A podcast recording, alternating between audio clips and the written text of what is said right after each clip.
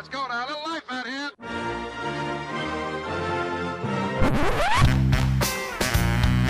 What the hell's going on out here? It's a lot of fun.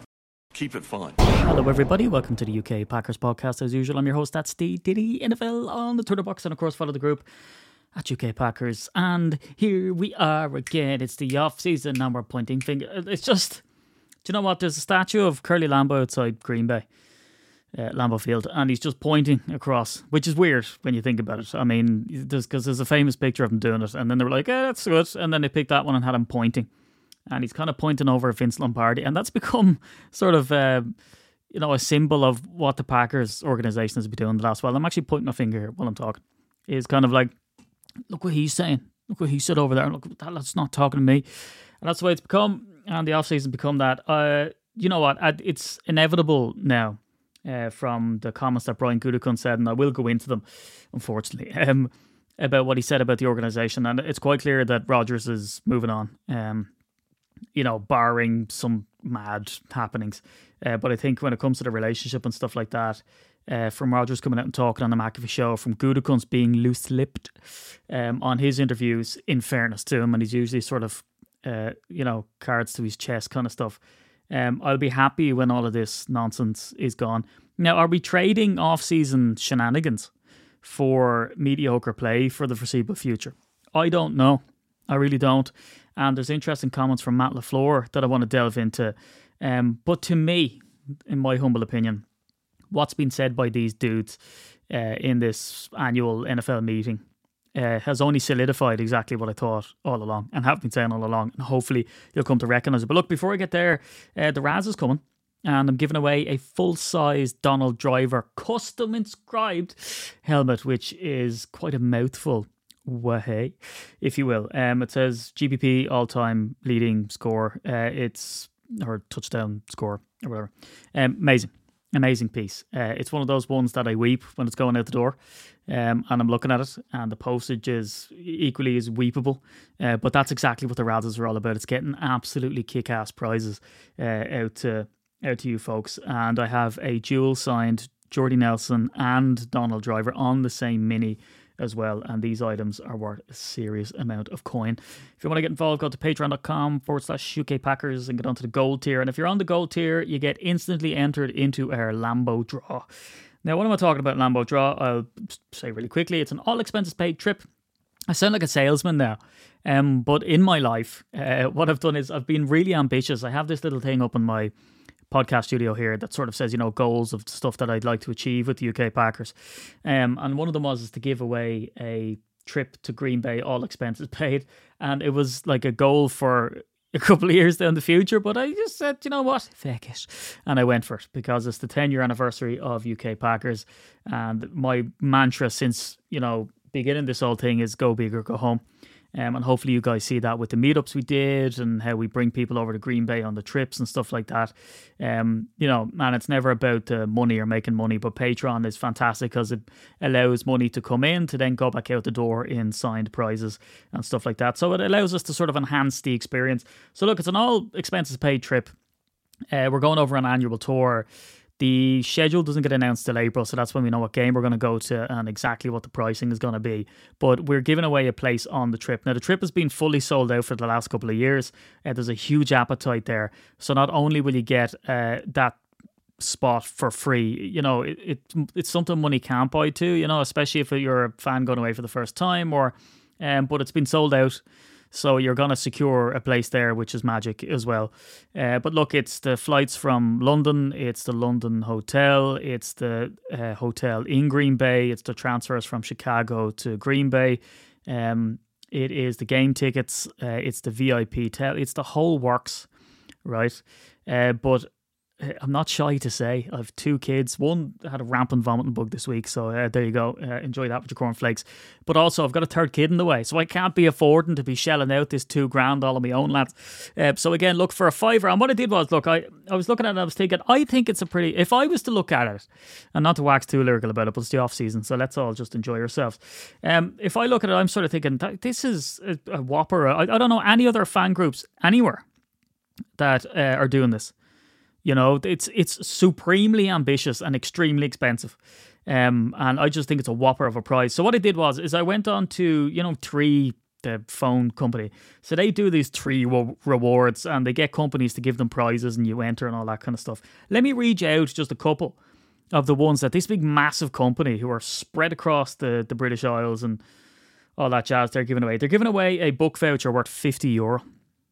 Right, so this tr- and they I, I won't lie to you, right? This company they're enormous.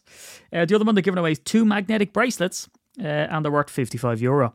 Uh, the other one is a one night stay in a Maldron hotel, subject to availability. So I don't know. The Maldron is like, I think you can get it for like 100 quid. So, you know, little UK Packers, who's not ran for, for profit and all that kind of jazz, is not a big company. Um, you know, we're giving away a two grand trip. If that doesn't impress you, and uh, how much is it? It's a fiver. So you get onto the tier for a fiver every month that you're in until the draw. You'll get one uh, entry in the draw. So for a fiver, you could be going to Green Bay for a trip. And if you just multiply the fiver by whatever and then compare it to what other big companies are doing. Uh, but anyway, look, there's big plans here at UK Packers. There's no rest for the wicked.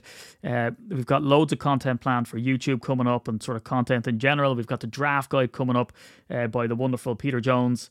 Uh, he's plugging away at that. So um, myself and Pete are going to sit down and sort of plan out, as usual, as we do every year, how that content is going to be delivered. Um, but again, just absolute stuff of genius uh, from from Peter, and I know it's it's really looked forward to. So I'm very excited to see uh, what he has in store and delivering those podcasts as well. It's always it's my favorite time because I don't know enough about it. I don't pay attention to college, and Peter's like the opposite. I mean, Peter just delves in and, and gives us loads of um, just invaluable stuff. Um, anyway, let's get on to the annual meeting. So let's get the hell out of here. Uh, I just found it really interesting what Gutekunst was saying. So uh, Matt Schneidman uh, put it to him. And fairness to Schneidman, he has the Leroy the cojones in the media scrum to just keep peppering him with questions. But I think there were really good ones and ones that we wanted to know. Uh, just trying to clarify what is with McAfee. And I would imagine being the general manager of an organization, um, and these lads have a web of people that are looking out and seeing what people are saying and feeding that back. Tom Fanning is Aaron Rodgers' dude.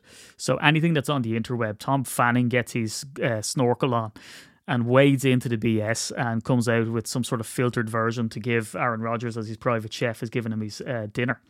And it's the same, I'm sure, with Gutekunst. It's not as if he's going to be logging on himself. Maybe he does. Maybe he's a burner account. Maybe he's a bat phone. I don't know. Uh, but, you know, he'll be fed back kind of what the, the mood is out there. Now, again, I don't particularly think he cares what the fans are saying, but, and I don't think his rebuttals that he said, and I'll play them for you, was in relation to, oh, well, I hope the fans don't think I'm a bad guy. I, I don't think it's got anything to do with it. You know, he's got a public image to uphold, and that's why these companies uh, that are worth billions of dollars have PR people because they need to head this stuff off at the pass. They don't want the organization to come across if it's going to fracture the fan base. They don't like that. But also, and more importantly, really, it puts out that attitude that the Packers to how they treat their players is pants. Now, is it, it do they treat their players like muck? Well, we've heard that they gave Jordy Nelson a low ball offer. We heard that Clay Matthews was disrespected on the way out, allegedly. Um, TJ Lang and Josh Sitton were kind of gouged out of it, allegedly, again. Um, Aaron Rodgers was, you know, tirelessly fighting for the rights of players that he felt were hard done by. Now, is he biased because they're his mates? Probably. Um, and you'll often see a disconnect between management in any company and the people that work for them. And, you know, it's what brings the people together sometimes is just dragging management through the thorny bushes and saying how bad they are. Um, you know, Billy Connolly had this phrase that if you want to be interested and go into politics, you should never be allowed to it. And sometimes that applies for management. You know, you don't always get the people that are the most competent that are promoted, or you get the people that are supremely competent at their job at that level and are promoted to a level where they have to manage people and they're not good at that, right? Like doctors. Um, doctors famously can't write um, or their bedside manner leaves a lot to be desired because you know they're bookworms and all this. Anyway, I'm going down a massive conspiracy style uh, rabbit hole, uh, but all I say is is that when it comes to dealing with players, and what Aaron Rodgers given out about it, uh, Gutekunst has to say that's not how we operate here, and this is what we try to do. And he has to rebut some of the things. Because in fairness to Matt, uh, he came in and with, you know, Rodgers felt like looking back with open arms. And then when he eventually did uh, reach out and come out of the darkness, um, which I can't wait to examine that when there's a bit of distance between it. Um, you know, in 10 years' time, everyone will have a darkness retreat in their garden anyway, so it won't be so taboo no doubt. Um, but yeah, so he was asked about that kind of like he found out you were shopping him around and the mood changed. Um, but again, I call this episode controlling the narrative because it's quite clear that there's two sides kind of doing the curly Lambeau finger point at each other and going, well, he said this. And then it goes, no, that's not how it happened. He said this. And Gutekunst is keeping a more level keel on it. I'm not saying he's right, but I'm just saying he has to conduct himself a little bit more uh, reserved, you know, because he says, oh, well, I'd prefer if the player just came to me and spoke to me face to face, but that's how he wants to do it. And I'm, he's okay with I'm okay with that. And you kind of think behind the scenes, you're not okay with that, though, are you? I mean, because you're you're feeling these questions from journalists on this nonsense, and you you know you have to go back on it, and you have to toe the line and sit on the fence slightly, but also let them know what's up. But look, I won't get too far ahead of myself. Let me just play the first part that I found interesting uh, to what Brian Gutekunst says, and then I'll jump back on and I'll say why I found it interesting. Everything you and Aaron did to, I don't want to say repair the relationship, but the last two years after he, you know, said everything he did a couple years ago. And he comes out a couple weeks ago and says you basically went behind his back to shop him, and he didn't seem too pleased. From your perspective, how did the last couple months kind of transpire? Yeah, I didn't really take his comments like that, and it's certainly not true. I mean, I think, you know, as we got out of the off season or after the season, and we, we had a good conversation, um, and then you know we're, we're going to have some follow up conversations and our inability to reach him or for him to respond in any way, I think at that point, then we just kind of had to, we had to, I had to do my job and kind of reach out and understanding that a trade could be possible uh, and see who was interested. But that shopping was never really part of that. Yummy. Uh, powerful stuff uh, there from the big dog. Um, is, is Aaron Rodgers telling the truth? Is Brian Gutekunst telling the truth? I don't know, um, and I don't particularly care. But let's just have a quick wade into what they said. Aaron Rodgers said, "See, this is what I don't understand. Right? Is that Rodgers was like, yeah, ninety percent done. You know, I'm just gonna retire. Not arsed. Um, ninety percent." Just not there, and arguably Aaron Rodgers has been on the slow decline to retirement the whole time. Um, he doesn't go to voluntary stuff. He's too big for that now. I mean, even the Jets as well are sort of saying to the Packers, "No, we're not going to give you what you want because," and also we want to pick the opposite way just in case he retires. And you're kind of like, bro, you're marrying this person, um, so you deal with the baggage they come with. You're not going to lean back on me like an ex-wife or ex-husband that says, "Listen, if they turn out to be like you know a bit dodge here, I, I want at least you know you have to pay me a lot money for taking this person." Um, that's not really how it works. But look. I just it's odd, isn't it, that Aaron Rodgers was going in and he was ninety percent going to retire, and I'm and again, I, I, just had to laugh at the hot takes that were coming out on Twitter. Lads, I think the Packers might have known all along. And you're like, well, yeah, of course they did. And they know what direction they want to go in. Everything's planned. Anybody who's worked for a big organization, you know how these places work. They have a five year plan and a 10 year plan and a what if plan and a, a BCP plan and, you know, all of the stuff that can happen. Um, and they have that all lined up. So Gutekunst knew where he wanted to go. Rodgers knew where Gutekunst wanted to go, and vice versa. Um, and it was quite clear that Gutekunst and Rodgers didn't see eye to eye. And I read this article on the Ringer, which talks about, you know, Thompson would have brought Rodgers in. Uh, Thompson may rest in peace, and all of the other staff that are there weren't there. And Rodgers kind of sets it up that anybody who was to go to bat for him, he wasn't there anymore. Um, now, back to the point you know, he talks about, you know, they were trying to shop me when I was in the darkness. I came out and all of a sudden I find out from my sources that, you know, they're trying to get rid of me. Um, look, dude, you're going to retire. 90% of you was going to retire. Um, if you have to try convince someone to stay, which is what Brett Favre wanted. That's what that whole drama was about back in the day. He wanted them to grovel and say come back and all that. And sometimes you do that and sometimes you don't. Gutekunst came out and said, um, and he learned this from Ted Thompson that any trouble that you have with a quarterback typically is worth it if they're a Hall of Famer. But I think there comes a breaking point. Uh, now, to Gutekunst's point is because that was the, that's the last thing that I say is that when Rodgers then was asked, all right, well, if you hadn't sort of found out or they weren't trying to shop you, as you put it, would you have went back to the Packers? And he was like, no. And uh, it reminds me of this article I read of, of this girl who said she was messaging this guy and he asked her out, and she said, No, no, I'm not interested in you like that. And he said, Oh, okay, cool. Have a good life. I respect your opinion. And then he just stopped talking to her. And she, her problem in this Agony Ant article was, is like he's actually sticking by his word and not talking to me, and I'm devastated. What do I do? It's like, you know, what do you want? You know, are you retiring or are you not retiring? Um, are you hurt about the Packers or not? But I think anybody, and this is just not even a Rodgers thing, and I do completely understand it, is that if he finds out that it's that whole psychology thing. If you find out from a third party that someone doesn't like you, you instantly don't like them, and and it works the other way. Is that if you want someone to like you, the trick they say is is to tell somebody else that you like them, and if that gets around to them, they're more likely to believe it when it comes from somebody else. Um, so you know when you look at this situation, why is Roger saying he wouldn't go back anyway? Ego, ego. He's not saying he's saying he's not going to back because they don't want him, so I, I don't want you you know, one which can have. And that's the way it is. And so, look, Gutekunst wades into this and he says, look, I tried to reach out to him, he didn't respond, and so I guess I had to move on and do my job. Now, if you have a Hall of Fame quarterback that you're serious in keeping, um, well, then you probably just put up with his nonsense, you know, and again, they knew who Aaron Rodgers was from the very beginning. And it obviously, to me, stands out that they were no longer willing to put up with this sideshow. And he goes on later to talk about, you know, what the team wants and the team needs and all this type of stuff. And it was very clear to me that what he would have requested from Rodgers was is probably a commitment to come in for the voluntary stuff and like properly commit and not go on like that guy who's been working in a company for 40 years and just thinks he's entitled to rob the bog roll and go home with it because look, I've been here forever. What are you going to do? Um, you know, and that level of entitlement there now, is he entitled to the entitlement, if you will? Let's get real deep. Well, yeah, you know, like I mean, the guy's accomplished what he has. He's the goat in the game, and he gets carried, you know, like Dave Chappelle did in that PDD skit by his cronies into, in and out of places, and he's he's royalty, right? Fantastic to watch. I'm not dogging the guy, but you know, it's some players don't let that complacency dig in, and We've seen Mike Holmgren talk about that when he went to the Niners, and he went into that quarterback room, and he said that his quarterbacks came to him at a time and said, Don't sort of, you know, dance around it. I want you to teach me, so teach me. And they gave him the license to say, criticize me even though I'm first ballot Hall of Fame. And sometimes a player can go either way, is that they go into the whole I always want to learn and seemingly Brady gave off that vibe where he would always be working out in the off season and working on his mechanics. And then you'd have Aaron Rodgers who's hiking through jungles and stuff like that. Now look at his results in the MVP years and you'd say it didn't make a difference. Um, and there's big talking points around that. But I would imagine what Gutekunst was getting at was is that here's a player that he can't really control. Uh, he wants him to commit in a way that with Rodgers at the stage that he is, he's just kind of not into it. Uh, you know, I had a friend who wanted to travel and she met a guy who'd done all his traveling and uh, they just met at the wrong time. Um, now they're they since went on and have a wonderful relationship.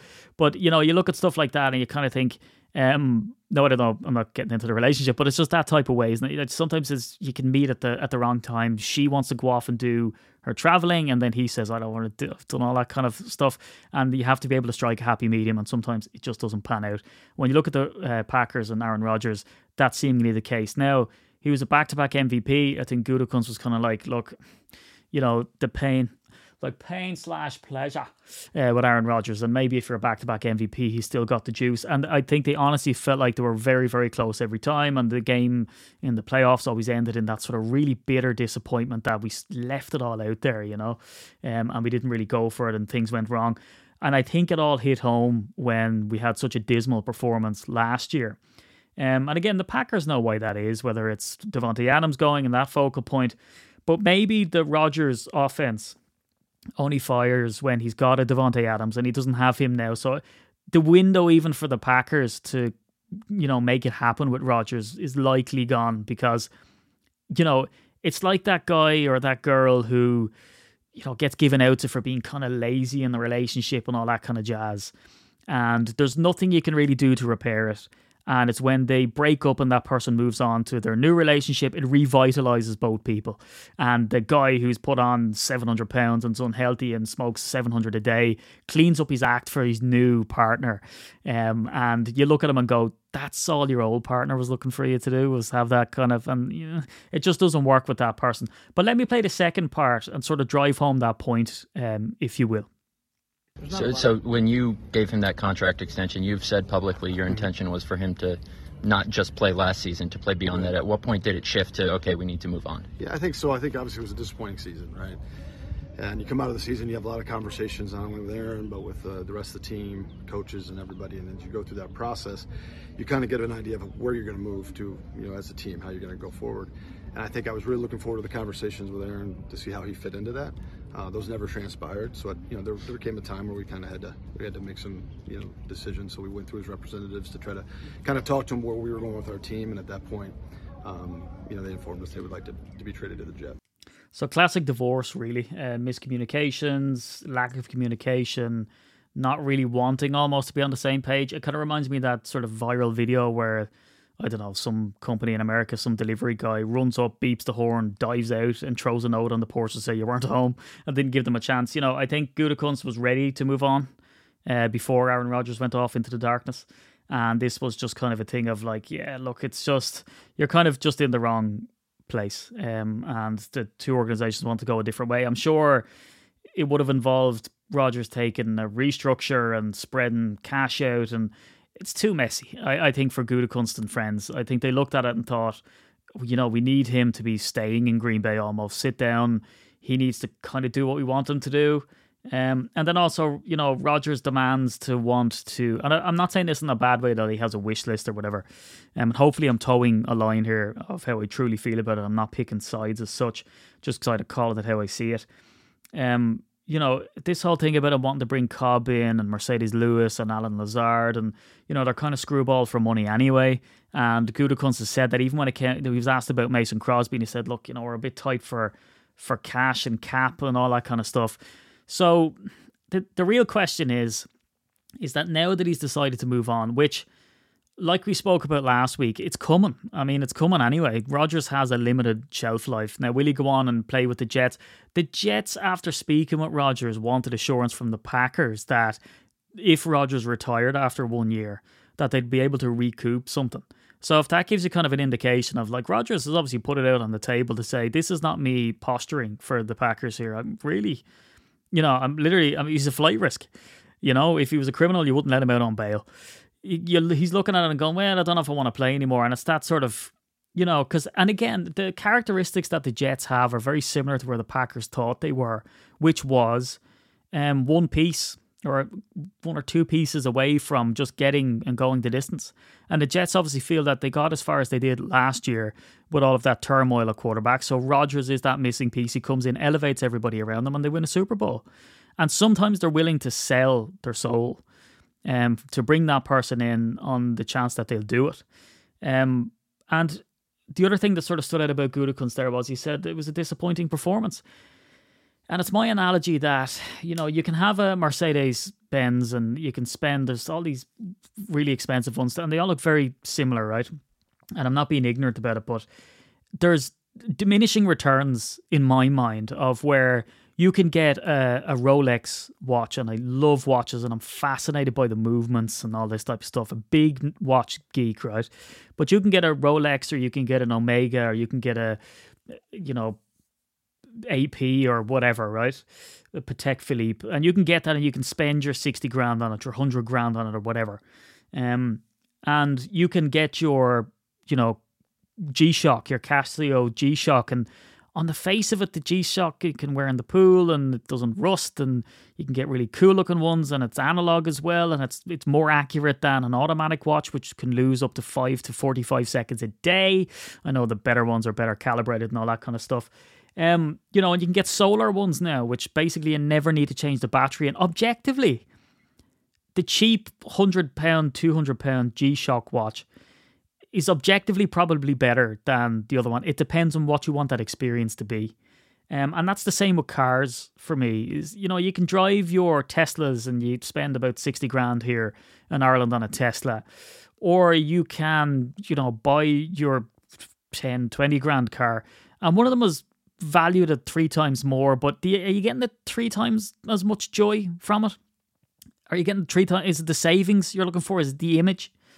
You know, and when you look at the Packers here and you look at Aaron Rodgers, and I'm going to play a soundbite from Matt LaFleur, which again drives this part of it home, is that it doesn't matter if you have Aaron Rodgers, who's arguably one of the best to ever play the game, just magic to watch. And again, we've been to Green Bay a lot of times, right? And you can too if you go to patreon.com forward slash UK Packers. And, but you won't be seeing Rodgers, you'll be seeing Love, and he'll be amazing, right? You know, and we've seen him many times. The guy is a magician, right? But he's not without baggage but at the end of the day, what it boils down to is is low late draft picks because we're always in the playoffs, which is amazing and it brings that joy. And you'd rather be in the playoffs. Well, I suppose that's a debate. Would you rather be in the playoffs and get dumped out than not reach the playoffs at all and look at bad quality football? I know as a, you know, if you love your team, you want them to get to the playoffs because you always have that shot. Um, so he's not getting the Super Bowl done. And you can't lay that at Aaron Rodgers' feet. And I will be adamant till the day I die that, you know, Super Bowls aren't a quarterback stat. In fact, some players get to the Super Bowl, you know, in spite of having to drag their quarterback along by their neck. But it does work sometimes. And if you look at Patrick Mahomes and Jalen Hurts and, um, you know, Joe Burrow and all these players, they definitely elevate their team to the level to get it done, but they need that supporting cast. But whether you're paying Aaron Rodgers, you know, mortgaging the franchise for Aaron Rodgers and he's not getting a Super Bowl, and you go with Jordan Love, and you know, really what you're looking for is is someone that's good enough to not be a liability. To it's nice to watch pretty football and to be excited about it. And that don't get me wrong, but if you have a player that brings you to the playoffs you know, kind of all bets are off, right? Uh, you know, not unless you are one of those teams, and dare I say it, but I don't think if there's any listening, the Vikings, where it looks like they're kind of a bit spoofy um, and they're playing well, but you know they're going to crash out. Um, but I'm pretty sure the fan base still believe, and they'll be telling you, no, no, this is for real um, until they get dumped out, and then everybody's pointing the finger saying, I told you so.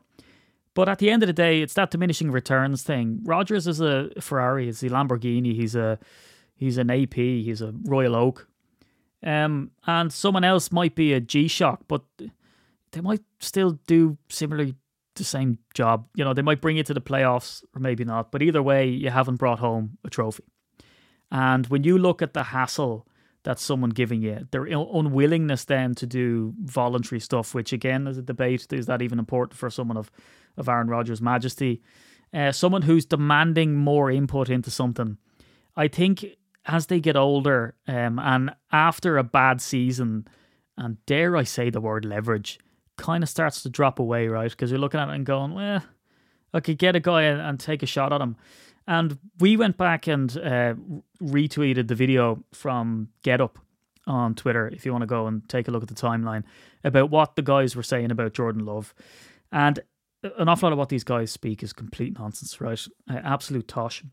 But this guy was talking about Love and Herbert and all that, and he said that Love has the bigger upside, even more so than Herbert, but he's raw.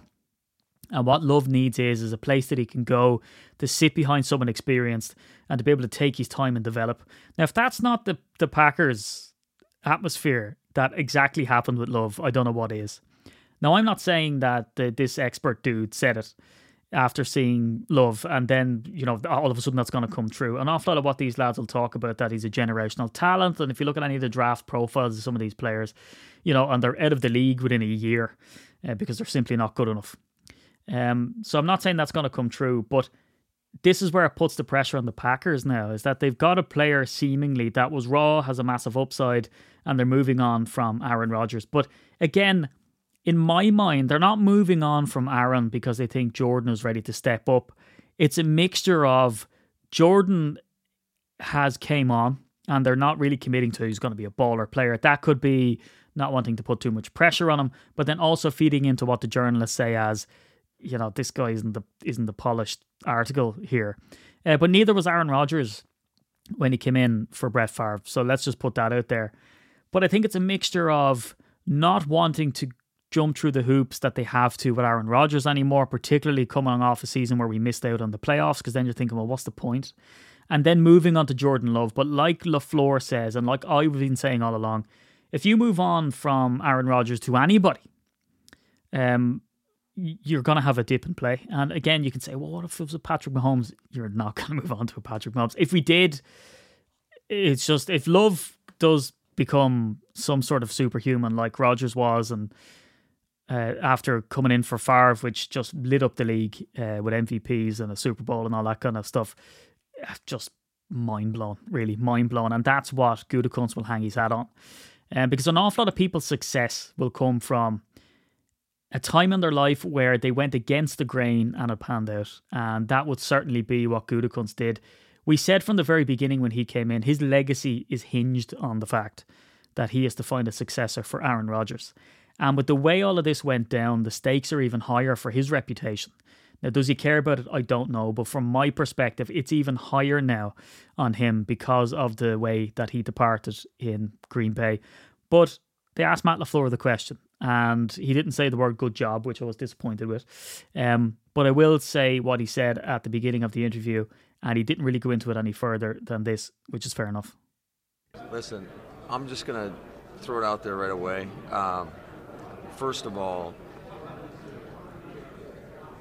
I've got nothing but love and appreciation for, for what Aaron has done for so many in our organization. Obviously, have experienced a lot of great times together, um, won a lot of football games together.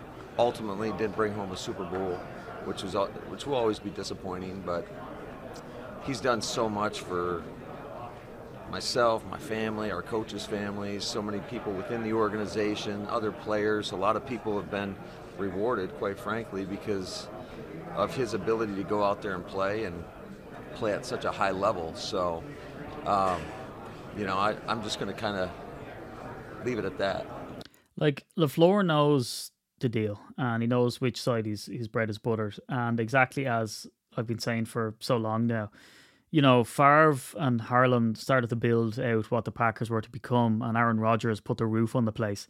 Um, all of that title Titletown district and all of the success the Packers have, and the reason why an awful lot of people in this fan group are Packers fans will come down to Aaron Rodgers. An awful lot of people, Aaron Rodgers is the only quarterback that they know and they fell in love with, um, and all that kind of stuff. So he's exactly right. And everybody in the organization, every time you get to the playoffs, all the executives and all that in the building, they'll all get a massive uh, pay bump and a bonus when they do that. So, you know, he's literally lined the pockets of the executives in that place and made them all very successful and an awful lot of people very rich. There's an awful lot of Rodgers jerseys that were sold and uh, Pat McAfee's success even.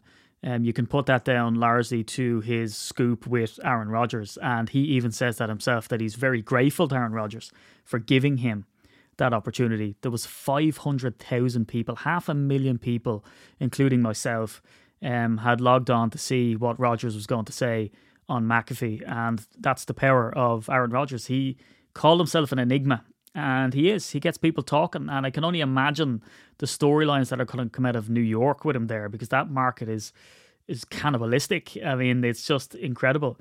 So from the off, uh, LaFleur knows what the deal is.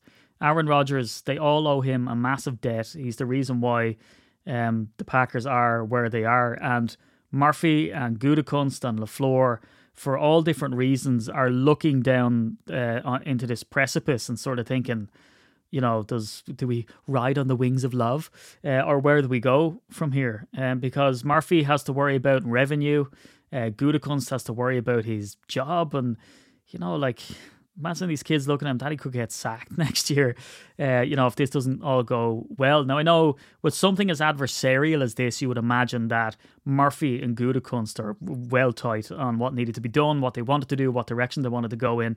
Um, and he made that abundantly clear when he said, well, if we don't get what we want, Aaron Rodgers will still be on the team. Uh, but again, I'll always admire um, you know Murphy's sort of candor, and he'll just kind of say it how it is. No matter how many people rag on him, uh, at least he he told us what it was, and you can bang on about how that would have damaged the organization. I don't think it made a difference. But LaFleur, if you really want to look at the damage that it could do to Matt LaFleur, is is that if you look at his record and they're comparing him to Vince Lombardi and all that sort of good stuff, and you look at his play calls and his dynamic play calling and all of this you start to wonder does that work because you have Aaron Rodgers and Davante Adams and you lost Davante and then it doesn't work so without Aaron Rodgers it's going to be even worse? You know and then you have all of this narrative which I'd like to be able to buy in wholeheartedly and I do think there is an element to it but in love you will have someone who works within the system and they'll do what as they're told and they won't go off script. But some of the best throws that Aaron Rodgers ever made was off script so you look at that and go, you know, I wouldn't scoff and sort of throw my eyes up at the fact that Aaron Rodgers used to be able to, you know, rescue situations or whatever. And it's that's a complex topic. But to show you just how sort of intrinsically linked it is between the two. And I know it's obvious that you look at a head coach and you look at a quarterback and you're like, oh, well, if the quarterback leaves and the head coach sucks, well, then you're like, well, the head coach sucks. Um, if the quarterback leaves and he struggles and the head coach does well, then people just boil it down to the easy thing and point at the coach and go, he was great. The other guy, he was holding them up.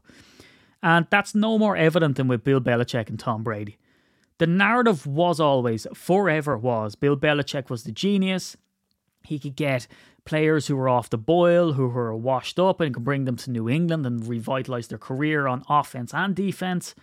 Um, you know, Tom Brady was the system quarterback because Jimmy Garoppolo went in and did the business, because Jacoby Brissett went in and did the business when Tom Brady was suspended and injured. You know, and it seemed like just obvious um, that Bill Belichick was a real mastermind behind it all. And then Tom Brady leaves, and that divorce is bad, and he's saying that he wasn't respected enough and all this sort of stuff. Um, he goes on and wins a Super Bowl with Tampa. And no all of this narrative and this embedded lazy narrative, like the narrative around the Packers has always been, we've got Aaron Rodgers. And any pundit who knows nothing or hasn't done his homework or is lazy or wants to go to the cliche thing used to always say, we've got, we've got Aaron Rodgers, got a chance. Aaron Rodgers, you got a chance. And that's what they used to say about New England is that Bill Belichick, genius. What he does with the salary cap, what he does with his players, his coaches, the way he gets the most out of Tom Brady, you could just plug and play any quarterback in there. And now we see Mac Jones and you see Kraft coming out being disappointed and you see Belichick's legacy being questioned to go, is he that, you know, maybe good old Tommy boy here was was doing a bit of a job for him. And the narrative's completely flipped straight away. And it was embedded that Belichick was the dude. So now look at LaFleur and look at Rodgers. LaFleur was already on shaky terms with uh, the pundits because they'd look at him and say, well, you've got Aaron Rodgers. I mean, what do you expect? Ignoring the fact that Mike McCarthy was there with the same players. Um, and you look at Vince Lombardi and you look at when he came in after Scooter McLean and all of those players that Jack Vainisi brought in were already on the roster. But I don't see anybody questioning. Oh, well, was Vince really that good, or or did he have Hall of Fame players there? Did he make Hall of Fame players out of them? And all? and the the general consensus is that Vince was a legend. And if you look back at his history, and I, I believe that too. But all I'm saying is, is that it's that perception, right? And you'd look at Matt LaFleur, and you'd say he took over a you know a team that missed out on the playoffs, and they sacked their coach during the season after the quarterback banged them under a bus. He navigated all of that kind of stuff and built 13 win teams the whole way until last year. When arguably Aaron Rodgers was injured, he loses his best, you know, first ballot Hall of Famer wide receiver, um, and it all goes to pot. He loses Nathaniel Hackett, and there's an awful lot of change. Now, what who's to blame? Nobody knows. No one will ever know.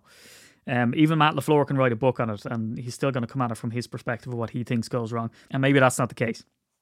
But LaFleur, you know, he doesn't have a, a choice to make on these sort of personal decisions.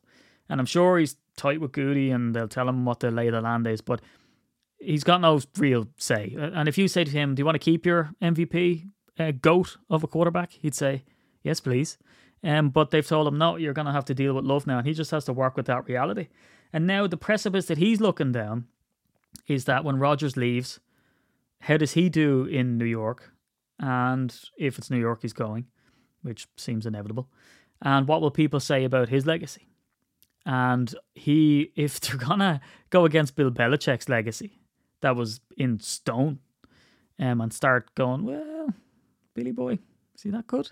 Well, then how are they going to look at Matt LaFleur? So there's an awful lot of people in this situation, an awful lot to lose. And it's complex and it's a grey area. But we are where we are, and it was going to happen anyway. And I think it was just that case of two ships in the night are just going to pass each other. That Gutekunst didn't want to deal with it anymore, and Rodgers said, "Nah, I'll just go to the Jets and try to prove myself." I still wouldn't put it past him retiring, you know. But anyway, look, that's the podcast. If you fancy going over to see the beginning of the Love era, um, well, then dive on it. It's patreon.com forward slash UK Packers. It's only a fiver. And again, every time you're in there, you get an entry into that draw, uh, which is super duper stuff. And keep an eye out. Go to youtube.com forward slash UK Packers, will you? And it'd be a massive favor um, if you go in and subscribe. Uh, because I've got a couple of scripts written and a couple of really interesting bits that I want to dig into. Uh, one of the ones that I put up was about Randall Woodfield, um, who was America's most notorious serial killer. Um, so I have a video up about that with subtitles. If you find me a little bit too fast uh, with the old tongue lashing, uh, you can get on there and you can read it, you know, while you're sitting on the Jackson work. let's face it. Um, I think it's what 20, 20 minutes long, something like that, twenty five minutes. Um, so there's going to be more stuff coming to YouTube, and again, all the draft stuff is really going to be ramping up in earnest now, um, as we come to next week and, and the weeks after that, as we lead up into that NFL draft. Um, let's see how many picks we have if we do end up trading Rodgers away. But anyway, look, it's a pleasure to be on with you. It's great to talk to you um, as usual. Um, I absolutely love the feedback. So if you have any feedback, good or bad, I definitely want to hear it.